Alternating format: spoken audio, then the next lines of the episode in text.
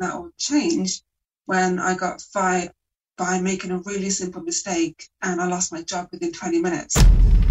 Yeah, not many people can say they've got fired by a celebrity, so this is going to bruise some of your egos. Nobody cares about your business. They care about what it can actually do for them.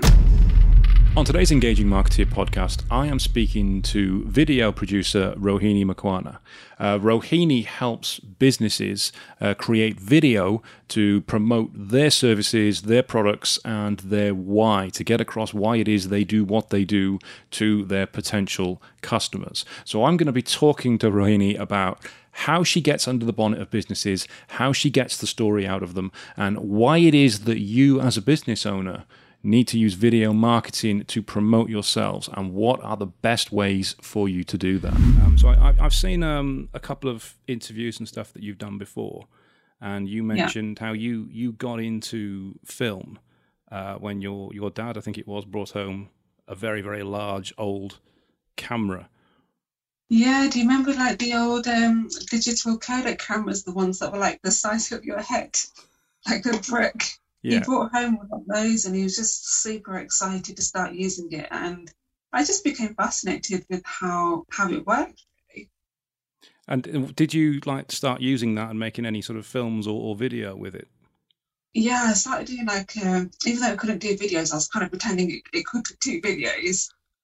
Um, and just kind of experimenting with the settings doing like little documentaries here and there just random outings random things around the house um, I just kind of became fascinated how things worked. So I became that kind of go-to person in the family where if something broke, I was the person to fix it. Mm-hmm. Um, and then I started studied marketing for a little while because again, fascinated with how things work, how people work, what actually creates influence to make people want to buy something. Um, I went to go and work in the wonderful world of television for a little while. Did a few films too loved working in that industry. It's very, um, very glamorous, very fast paced, very, very much what you would imagine it to kind of be like. Mm. But at the same time, though, it's also, I guess, like most industries, it's also got a very dark side to it too. And uh, I was living in London. This was about what eight, eight years ago now. Um, loving life, loving traveling and everything with the career. But then all of a sudden, that all changed when I got fired by making a really simple mistake and I lost my job within 20 minutes. Wow. Yeah. Wow. That, so, what did what did that feel like? Well, I was a bit in total shock to be honest at first. Total shock because 20 minutes ago I had a job and then now I didn't. And I was living in London and those of you who live in London or know about London prices, it's not a place you want to be without an income. No, no, it definitely isn't. So, so I, as I was doing my walk of shame back home, went home, watched The Lion King, ate Pringles for dinner, had my little, had my little like kind of sub moment. But then I thought, okay, I don't really want to keep this pity party going on any longer.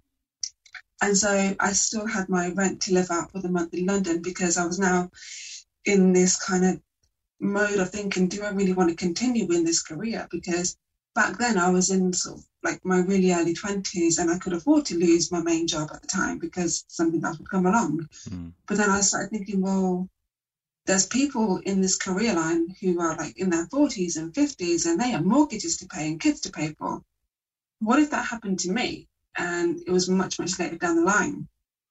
And so I started thinking I need something with a bit more security, and quite frankly, not as shallow, not as um, cutthroat either. So I was looking at different options, and I'd always liked the idea of having my own business. I just didn't know what I was doing because I never knew anybody who actually set up a successful business. Everybody that I'd known who had set up a business had either done it on a small scale or they failed at it. So I was in this kind of predicament of thinking, what do I actually want to do with my life? And I've got like three weeks to figure it out because I would I could either stay in London and figure things out there, or I could move back home and figure things out there. So um, I went to this networking event one evening and I met this incredible lady um, who introduced me to my next business opportunity, which is actually funny enough in health and well-being. Now I had no like previous experience in business, health and well-being, no business connections, etc. But I, something was just telling me to jump in with two feet into this business opportunity. So that's exactly what I did. And I like that I essentially got my own business mentor as I joined this business. Then two weeks later, I thought, okay, I really like this business thing. Let's see what else is out there. Now, I, I had connections in the corporate world because of previous networking that I did. And I knew enough to know that one, if you're going to be in business, you've got to have something that's a little bit unique about you. Two, it's not necessarily what you know, it's about who you know, especially in the beginning.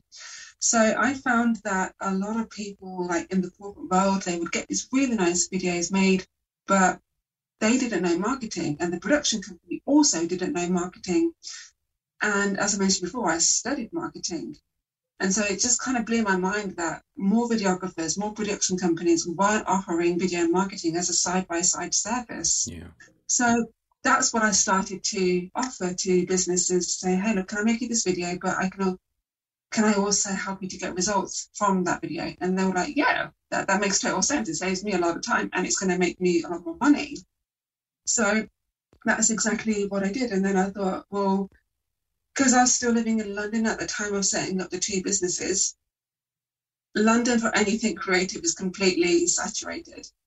So I moved back home to Birmingham where there were a lot more opportunities, a lot more people that were open to something new.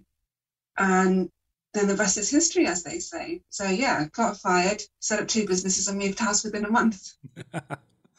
so it's it's also like necessity then that started your your journey into entrepreneurship, your journey into self employment?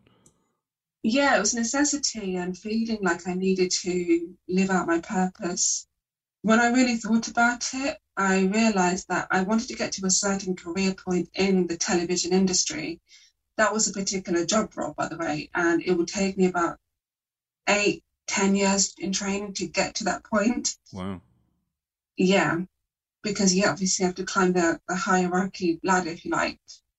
And then I started to think, actually, I can start doing the same principles of that job in my own video business. So why not just do that instead? Mm. And do, you have regrets about what, what happened? No, not at all. Not at all. Good. No, I, I definitely went out with a bang. So yeah. and you, yeah, not many people can say they've got fired by a celebrity. So. Oh, we, I've got to ask. Who was that? I was working on the. Um, I was working with a very famous uh, comedian on one of their talk shows. Um, I'm not going to say who it was. Mm-hmm.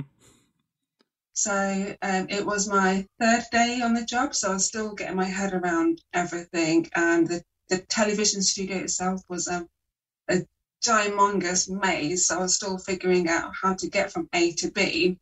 And in the TV world, it's often very like especially studio jobs it's very fast paced. You have to pick things up really as soon as possible. Yeah.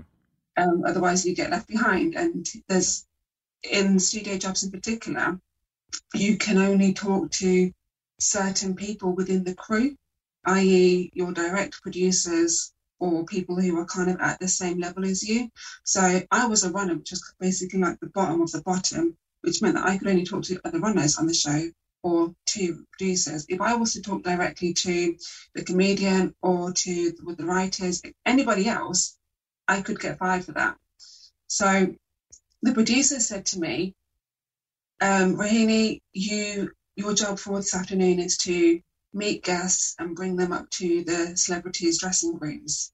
Because sometimes the guests would have like friends and family members that would bring like that they would meet before the show and we would basically decide to we had to cater to them essentially. So I was told to meet them in a specific area of this massive reception place, and um, I said to this one group, "Hi guys, who are you here to see?" And they told me the name of the comedian they were here to see, and I was like, "Okay, great. How long have you guys known each other for?" And they were like, "Oh, we've known each other for like years and years." And I was like, "Oh, great. Like, how how do you know each other? How do you know each other?" I was asking them all these kind of questions, and it, mm it wasn't like they tried to dupe me or anything like that because the questions I was an- asking were the questions that I was told to ask by the producers, like who are you, who are you here to see, like how do you know them, what's your kind of favorite memories of them, if you like, kind of thing. So I took them up to the dressing room. Again, I got lost. It took me about 20 minutes because I was figuring myself around this maze. And I thought this weird comedian, because it was my third day, I was still trying to essentially impress people. I was basically panicking, trying to get them to the room on time so I can keep things on schedule. And I thought this comedian was in um, rehearsals on that particular day. They weren't in rehearsals, they were lying there on their sofa in their dressing room. And I just walked straight in with these guests. And I was like, hi, um, your friends are here. And they were like, oh, uh, who are you? I don't know you guys. And I just thought they were having a bit of banter at first. They were completely starstruck. So they literally weren't speaking. and I was like, these, these are your friends. They, they said that they're here to see you. So, yeah. Um, and I just thought, again, they're having a bit of banter. They're not really um, like communicating with each other, if that makes sense. And something kind of felt a bit off. Yeah. I couldn't get through to anybody in my team. So I was panicking, thinking, what the hell have I done? Um, it turns out that they're actually audience members. Audience members and fans, and desperate to meet their their hero. Yeah, but they, in hindsight, the questions that I was asking them, they weren't technically lying because there was uh, like I would ask them, how do you know them? And they were like, uh, their response was, oh, we go way back. Mm. Now, I literally dropped them off in the studio. And then the producer came to me and I was thinking, I was praying in my head thinking, I hope this doesn't go down badly. but, um, because it was, it was my dream job at that time. But the producer came up to me and goes, Can we have a chat? And it's never good when anybody says that in a corporate life. So they said to me, uh, "What's basically what's your side of the story?" I told them the exact conversation that we had, and um, one, they were annoyed that I just walked straight into the dressing room, even though I said I thought he was in rehearsals, and two, they said, "Well, there was a list that he was supposed to have. Why didn't you check that list?" And I was like, "How am I going to know about something that I didn't know about?" Mm. So, and um, in response to their questions of, "Oh, we go way back," they um, the producer said, well, a lot of the fans actually say that they know the person so well because of that hardcore fans that they feel like they know them very well. And so yeah, the producer just goes, "You got to go home." And I was like, "Do I do I come back tomorrow? Because this is I've never been told to go home before." So they were like, "Yeah, just go home and don't don't come back." Oh, that's awful. That's, yeah. yeah. I feel like you were you were sort of thrown into it there because you know you weren't given all the information. You didn't have the list. You to put that responsibility on you on on stopping quite hardcore fans getting through to meet somebody. It's it's a little bit unfair, I think, to make someone do that. But that's that's kind of the nature of the industry. Mm. It's very um, it is very cutthroat like that because they can't afford to literally have mistakes. It literally costs them money. So that was a blessing uh, when I actually didn't know it, know it at the time. Mm. Yeah, because it got me thinking.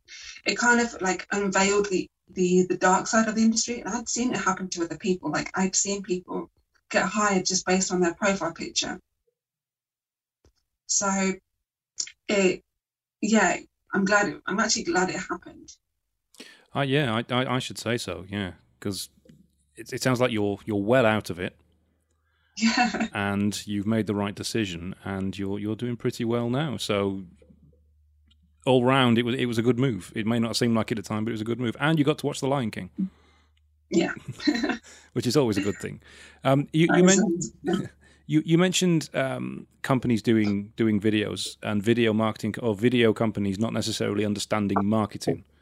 Now, I, I speak to a lot of lot of companies that say, "Oh, we, we, we could do with a video for our website, or we could do with a video for ourselves," and they never really know why they want one or what they actually want it to do. What, in your opinion, do some video production companies that do work for for corporates do wrong in terms of producing the videos? Hmm, that's a good question. I would say that they, some of them, not all of them, but some of them, they don't look at the bigger picture pun intended, by the way.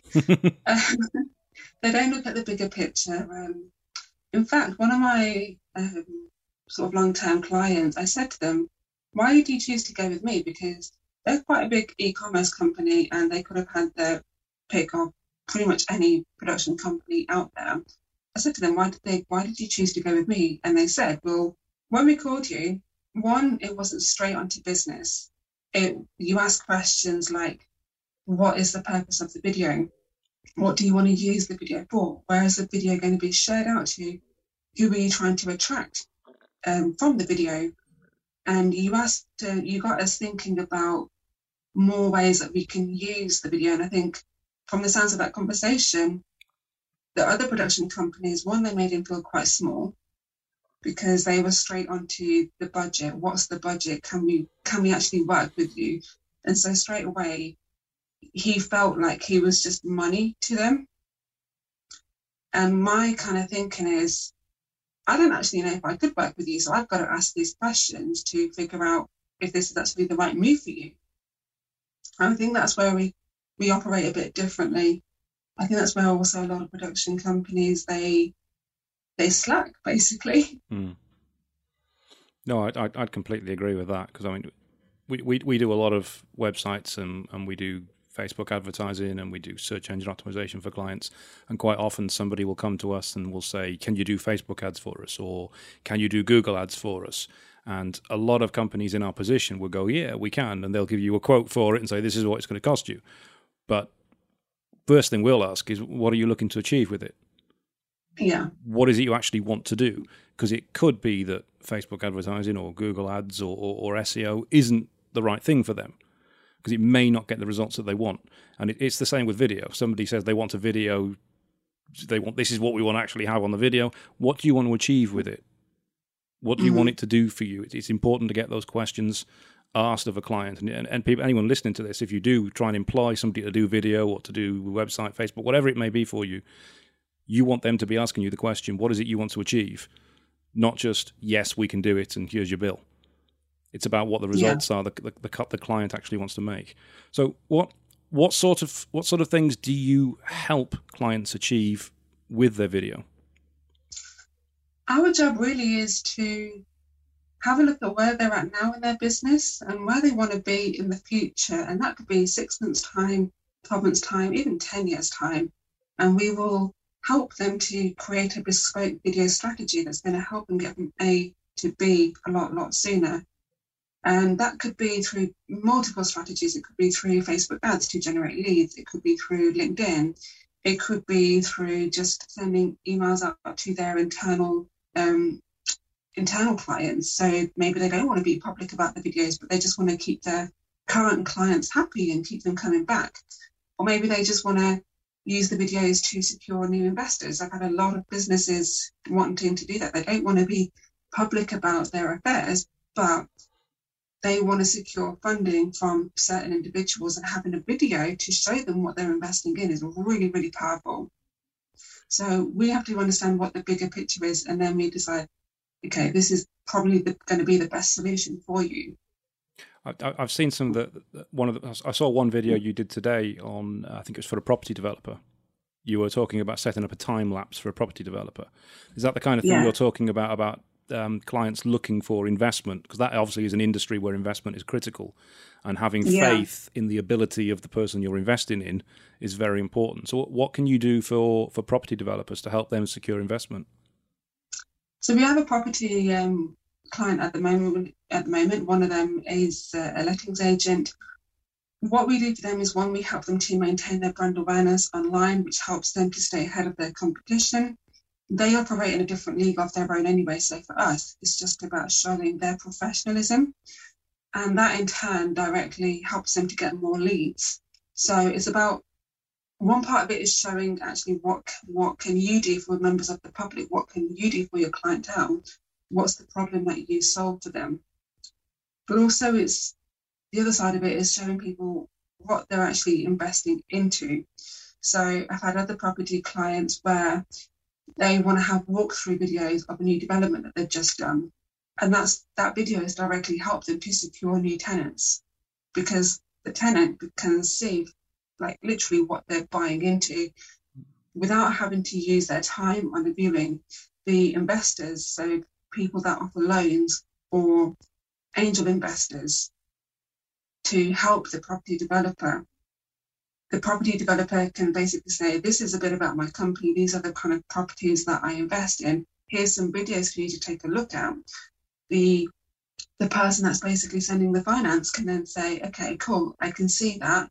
So it just builds up that credibility in people's minds rather than them having to use their time to physically go somewhere, which time is money, mm. or trying to read it from a piece of paper and visualize what it's about. Mm. In in terms of um, companies that are thinking about video to help sell their products, their services, or sell their, their ethos on what they do, um, what do you think a company needs to have in order, uh, needs to have prepared before they even go towards uh, producing some sort of video? What do they need to know about their business? It depends. So, do they if they want to record the videos themselves, there are certain things that they need to know about before they record it themselves.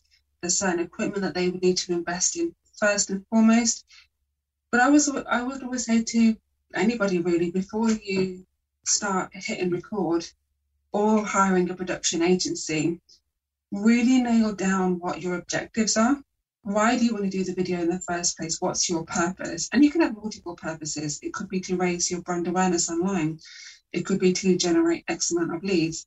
And by the way, if you want to generate a certain amount of income, a certain amount of leads, be, it helps to be specific about the number because you've then got a target to work towards. Hmm. Understand your core values because that's essentially what people are going to be buying into. What is also your backstory? because it's no use telling people all these amazing facts and figures and the, the benefits of your product or your service because quite frankly this is going to bruise some of your egos nobody cares about your business they care about what it can actually do for them and i was I, um, i sent this out to my email database uh, this morning actually nobody cares about your business they care about what it can do for them and as an, as an example of that nobody buys shampoo what they buy is clean hair they're buying the, the solution to their problem, not your product or your service. And the quicker you can get your head around that, the better. So figure out specifically how your product or your service solves that solution. Once you understand that, that's when you can start creating content that's going to actually have a bigger impact. The next thing I would say is really understand your audience and who you're trying to target a lot of people tend to make the mistake of just trying to target one demographic. Chances are you're going to have multiple demographics. By that, I mean people from different age groups, different interests. The deeper you know the person that you're trying to attract, the better, because again, you can create content that's specifically going to attract that particular client. So, really understand their demographics. What's their age? Where are they based? What languages do they speak? What's their first language? what are their interests? What's their lifestyle like? Why do they do what they do? Why do they operate in the way that they operate? How do they speak? And I don't necessarily mean the language, but I mean, like, do they talk kind of colloquially? Do they use a lot of slang or do they talk quite prim and proper? So, by understanding the bigger picture about who you're trying to attract, again, you're going to create bespoke content that's specifically matched to them. And then don't be afraid to use different types of content to attract your different customer avatars. It's not going to be like a, a cookie cutter approach, typically, where one type of video is going to appeal to all of them. Instead, understand who you're trying to target and then create different types of content, variety of content to match their different interests, to match their different lifestyles. You know, it, it it's so refreshing to hear you you, you say that because there's so often I'll speak with with clients or business owners, and they don't understand who they're aiming their their their content at, whether it be video, whether it be written content, particularly website content. They don't understand that they're trying to target their customers or their target customers' wants and needs and desires and problems. They just talk about themselves. I see mm. so many websites where the content on the website just talks about how long they've been doing something, how what qualifications they've got, what experience they've got. As, as you say, nobody cares. Nobody cares. They just want to know what it's going to do for them, what it's going to do for them. Here's the thing, right? Having all of these awards, like lots of experience, lots of essentially vanity metrics. Like, mm. I think when I see businesses like trump how many awards that they've got, how many years of experience that they've got, how many big name clients that they've got. All of that is vanity. It's just stuff to kind of build up your credibility and allow people to build and trust in you. What they still care about underneath all of that is what can this person do for me? How are they going to help me in a particular problem that I have? I think in that on a subconscious level. So if your content doesn't have substance where it actually talks about how you can solve their problems and make their life a lot better, it's just all for vanity, mm. essentially. And and one thing you you touched upon in there was their their why, their story, mm-hmm. which is so important to get out for a business, uh, especially through video. And most businesses don't know their why. They don't know why they do what they do. How do you help businesses get to the bottom of their why when you're you're producing a video with them? I quite literally keep asking them why. Why do you do what you do? And the, the chances are the first answer is going to be the sort of surface level answer. Then you go a bit deeper to say, why do you do that? And then you keep asking why until you get to the root of everything. And usually it's a case of they want to maintain a certain lifestyle. They've got kids that they want to inspire. They've got kids that they want to support, or they want to they want to achieve certain stuff because it makes them feel good yeah, yeah. I, I, I, did. I did an interview with um, a, a, lady last week, uh, Danielle Clark, and she's a she's a branding and marketing lady from from Birmingham actually, and we came across her why in the interview, which she was sort of aware of before. She was sort of aware of before, but she didn't realize what her why was, and came across it on the actual interview that her why traced all the way back to primary school, all the way back mm. to primary mm. school when she was um, told she wasn't able to do something. She wouldn't be good enough to do something, and she went ahead and did it anyway. And she realised that during the actual call. So it was, it was a great interview because it's like we've, we've got to the bottom of her why. We've had a, we've had a breakthrough on, on the actual interview itself. Um, so a lot of people don't know their why. They can't get to their why. I've, I've done this exercise myself, and, and quite often as, as, you say, it's keep tracing it back, keep going back, because the reason people give us why isn't necessarily the real reason they give us why. It's why they think it is. Mm. And that's so important to actually come across in a story format. I've, I've done it myself. I've done it myself. So I've got I've got different whys for different parts of the business, and it is so useful to do. How do you help people though with video when they say that um, I I need I know I need video for my business, but I I'd be rubbish in front of a camera. I can't speak in front of a camera. I, I don't have the face for, for camera. How, how do you talk to people like that? First of all, I've got to establish whether or not it's a confidence issue or something else. So nine times out of ten, it's going to be, uh, oh, I don't like how I look or how I sound on camera. So we can work with that, which is absolutely fine. The other part of it is thinking, well, is having your face on camera the right strategy? Because sometimes having an animation is the better option. So I'll talk through the confidence to begin with. So confidence, um, chances are if your first video is perfect, you wait way too long. It took me about two hours to do my first pre-recorded video and I pretty much just stumbled my way through the whole thing. So my first tip is to recognize where does that lack of confidence come from? Like really, where does it come from? Because it's not enough to say, oh, I just feel self-conscious. Where does that self-conscious feeling come from? When we start to address that inner feeling, one, we unearth limiting beliefs and that in itself can help us to actually progress. But two, we can start to kind of work forward from that point of thinking, well, that's the point where I started to kind of lose the confidence. That's where the lack of confidence comes from. And then you can kind of bridge the gap to move forward from from there. So it's about having that sense of awareness to begin with. For me, it was a case of thinking, well, one, I've got I want to prove people wrong that I can actually do it because like Danielle, I was also told that, you know, I can't do it. I can't charge a certain amount or whatever. I wanted to prove the naysayers wrong, but also it was the thing of wanting everything to be perfect. Because I'm such a technical perfectionist, everything that I put out there, I want to make sure that it's got everything to the T down sorted to it. So it took me a long time to get my head around the fact that actually it's okay to make mistakes. It's normal, it's human. And when you kind of stumble through things, it makes it more relatable, funnily enough. So, yeah. I mean, I've got a bunch of videos on how to create camera, like camera confidence. I'm more than happy to share those links with you guys. And these are just tips that have actually helped me to get more camera confident, help my clients to get more camera confident too. So that's the camera confidence side of things. Now, sometimes having your face on camera might not be the best option because if you've got, say, a product that you want to demonstrate, something fairly complicated or fairly boring, and you just want to kind of bring it to life, an animation may be the better option for you. And they're actually probably more affordable than you think. So, animation is option number one.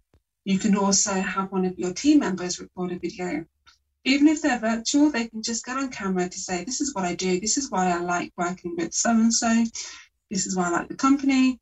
This is how, this is what my role involves. A bit about them. What those kind of videos do is it shows team culture. It shows a bit about the behind the scenes, like who um, am people will watch that thinking, okay, cool, I really like that person.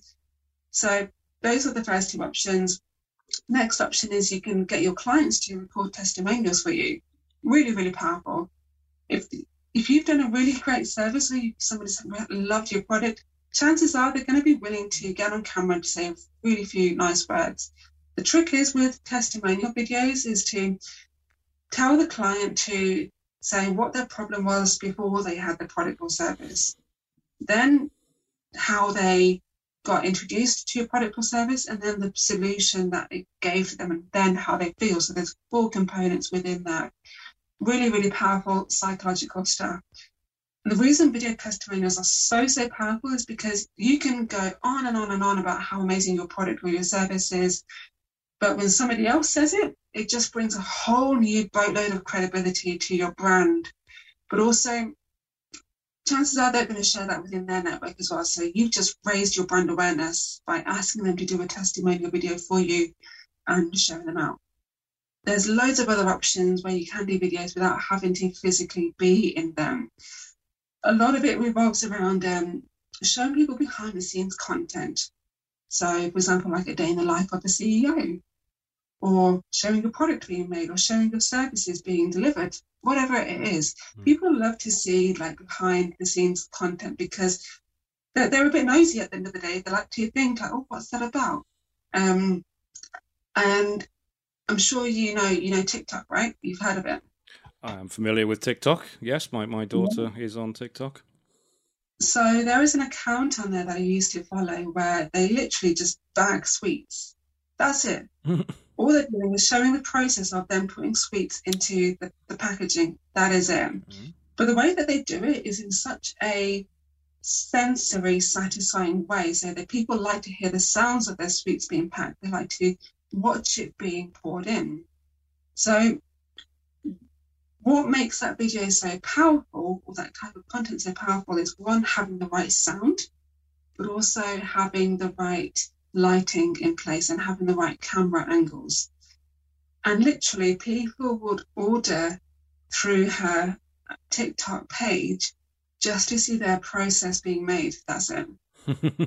And then in the video, she would comment, she would highlight their comment in the corner saying, Can you do me a a green um, bonbon pack or something like that, or can you do me some Coca Cola bottles?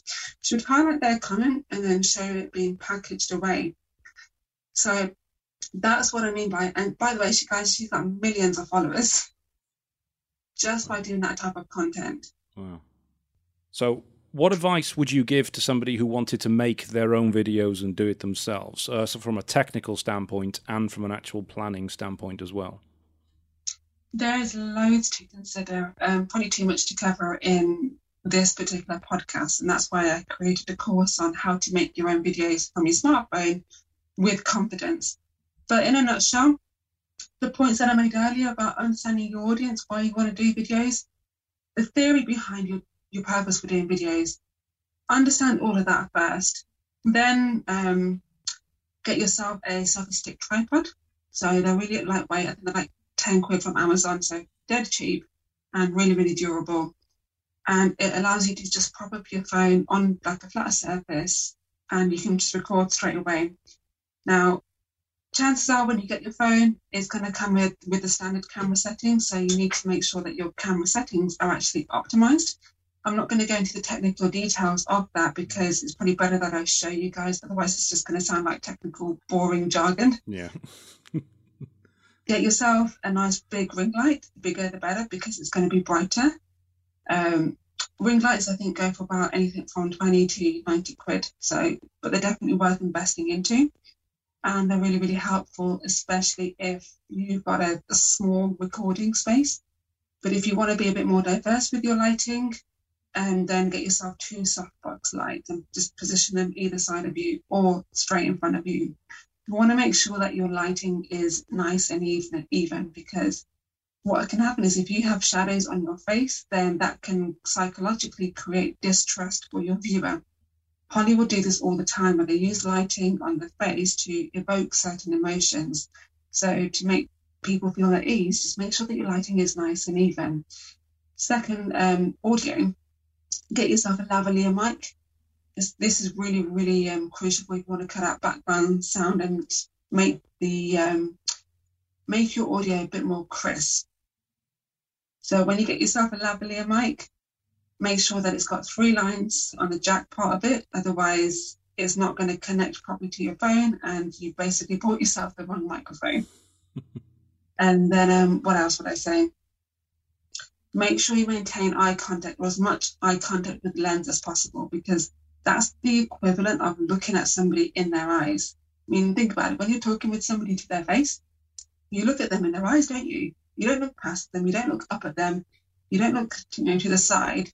So don't be like as beautiful as you are. Don't be tempted to look at yourself when you're recording on on the screen. Mm. Look at the lens because that's going to help the viewers to one engage with you on a subconscious level, but also to build trust with you. And it's the exact same principle of if somebody doesn't look at you in the face when they're talking with you, does that person make you feel at ease or not? That, that that's a good that's good advice. I mean, you see so many people doing that when they're recording videos with their phone. You can see they're just looking at the screen, and yeah. it's so easy to do because you just get distracted because that's what you think you need to look at. But it's actually the very small little lens you need to be looking at. What what I tend to do, I've got a little clip um, ring light that I put around the lens on my phone to remind me that that's where I need to be looking at. So I'm looking into the light, not looking at my face. And one of the guys Yeah. here records videos on it on, on his phone, and, and he keeps forgetting. So I've actually told him, actually turn the phone round, don't put it on selfie mode, so you can't see the screen. It's a better Yeah. camera on the other side anyway, so you're going to get better video.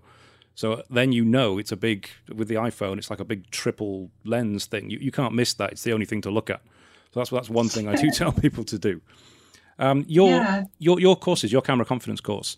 Uh, if you share the link with that with me, I'll put that below the podcast so somebody can can sign up for that, uh, either via, via Apple or via YouTube or wherever it, where, whether you guys are watching this right now.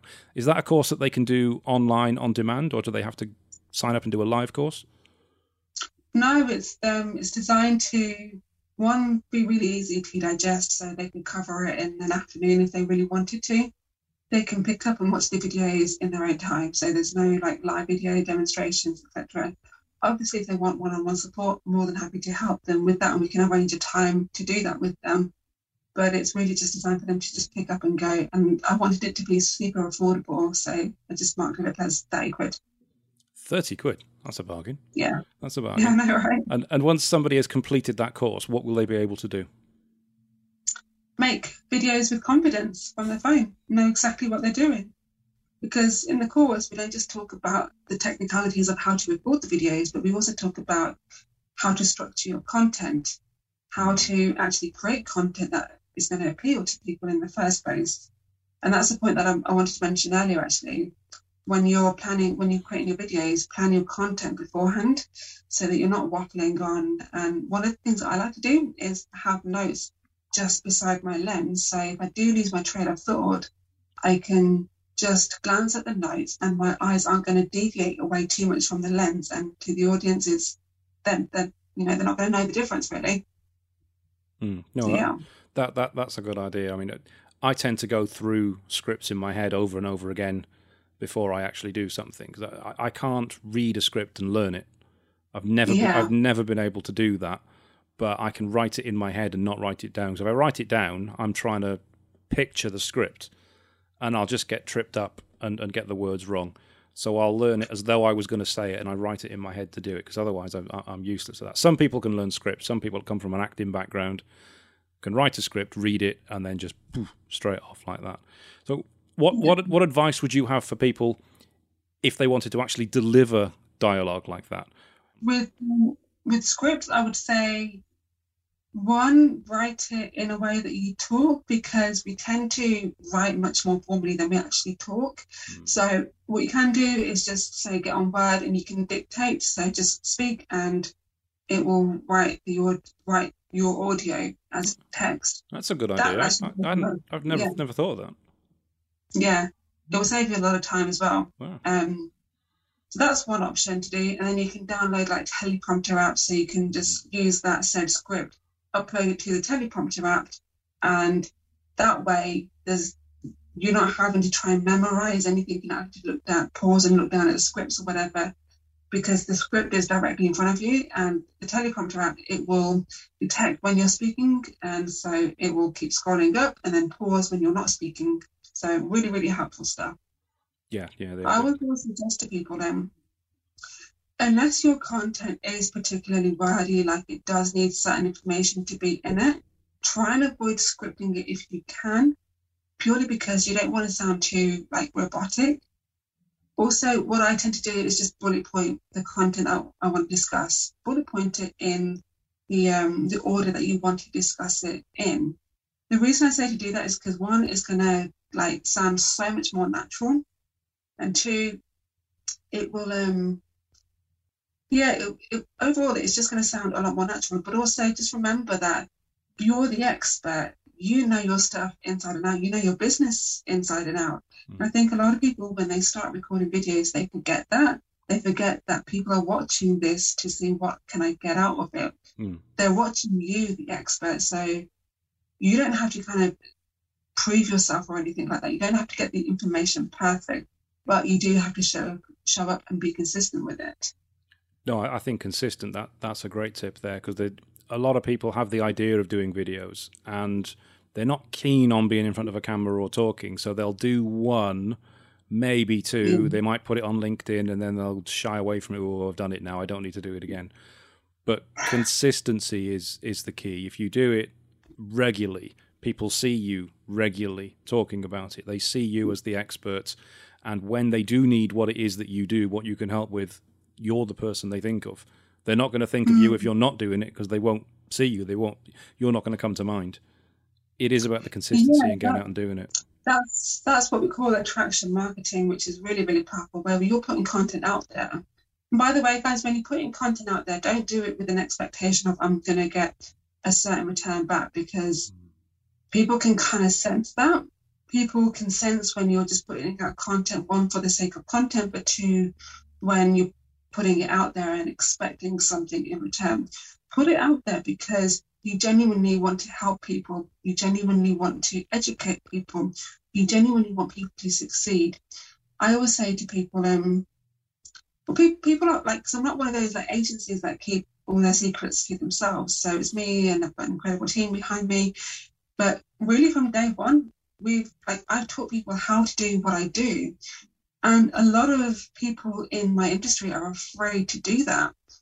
And when people ask me, why do you just share all of your industry secrets? Why don't you monetize it or why don't you do this? And my, my first response is one, I do monetize it because people ask me to do it for them. But two, people have this fear of thinking, well, if I put out all of my knowledge, then that's going to give people a treasure map to success without me. And after 10 years plus of working in marketing, I can honestly tell you that is not the case. People just want education. People just want to know that you can do what you say you can do. They want to know what they want to know you, the person behind the brand. And by you putting out value in the first place, it allows them to build that relationship with you without you having to sometimes physically interact with them. So don't be afraid to put out content. out there because what that is doing is is pre-qualifying people. So by the time that they are ready to do business with you, they're already ready to do business with you because they've already seen your work, they know what you're about, and they're ready to do something. It's just a case of ironing out the details rather than you having to then close the sale or like force close the sale or um, chase clients, etc. They're coming to you. They're then deciding, is this person right for working with me? And if they are, amazing. If not, then also amazing because you've just saved yourself a headache client. Yeah. No, I, so, yeah. I, I love that bit of advice there because I've heard people complain about that before, saying I, I don't want to put all my secrets out there. I don't want to give people all my knowledge because then they won't need me. And it's like you're right. It doesn't work like that. Somebody's not going to look at the videos you do or read the blogs that you write and then suddenly know everything you know about your industry and how to do it without you. It, it doesn't work that yeah. way. But people, I mean, the way I kind of the way I kind of look at it is if they can do what you do, amazing. That's going to save you time and allow you to help people who genuinely do need your help mm. and don't have the time for you. But also, the other side of that is when they start to do it, they'll realize how challenging it is and how valuable your services are.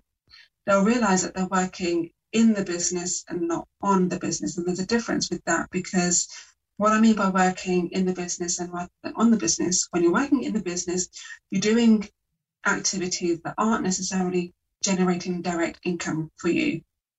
So I'm talking like admin tasks, editing, video editing, that kind of thing. Mm.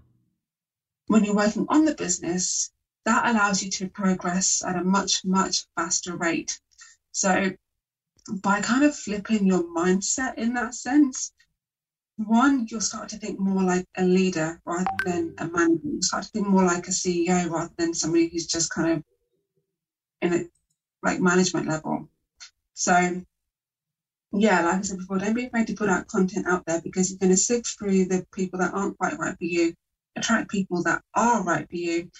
And if your competition steal your work, amazing. It just means that you're ahead of them. yeah.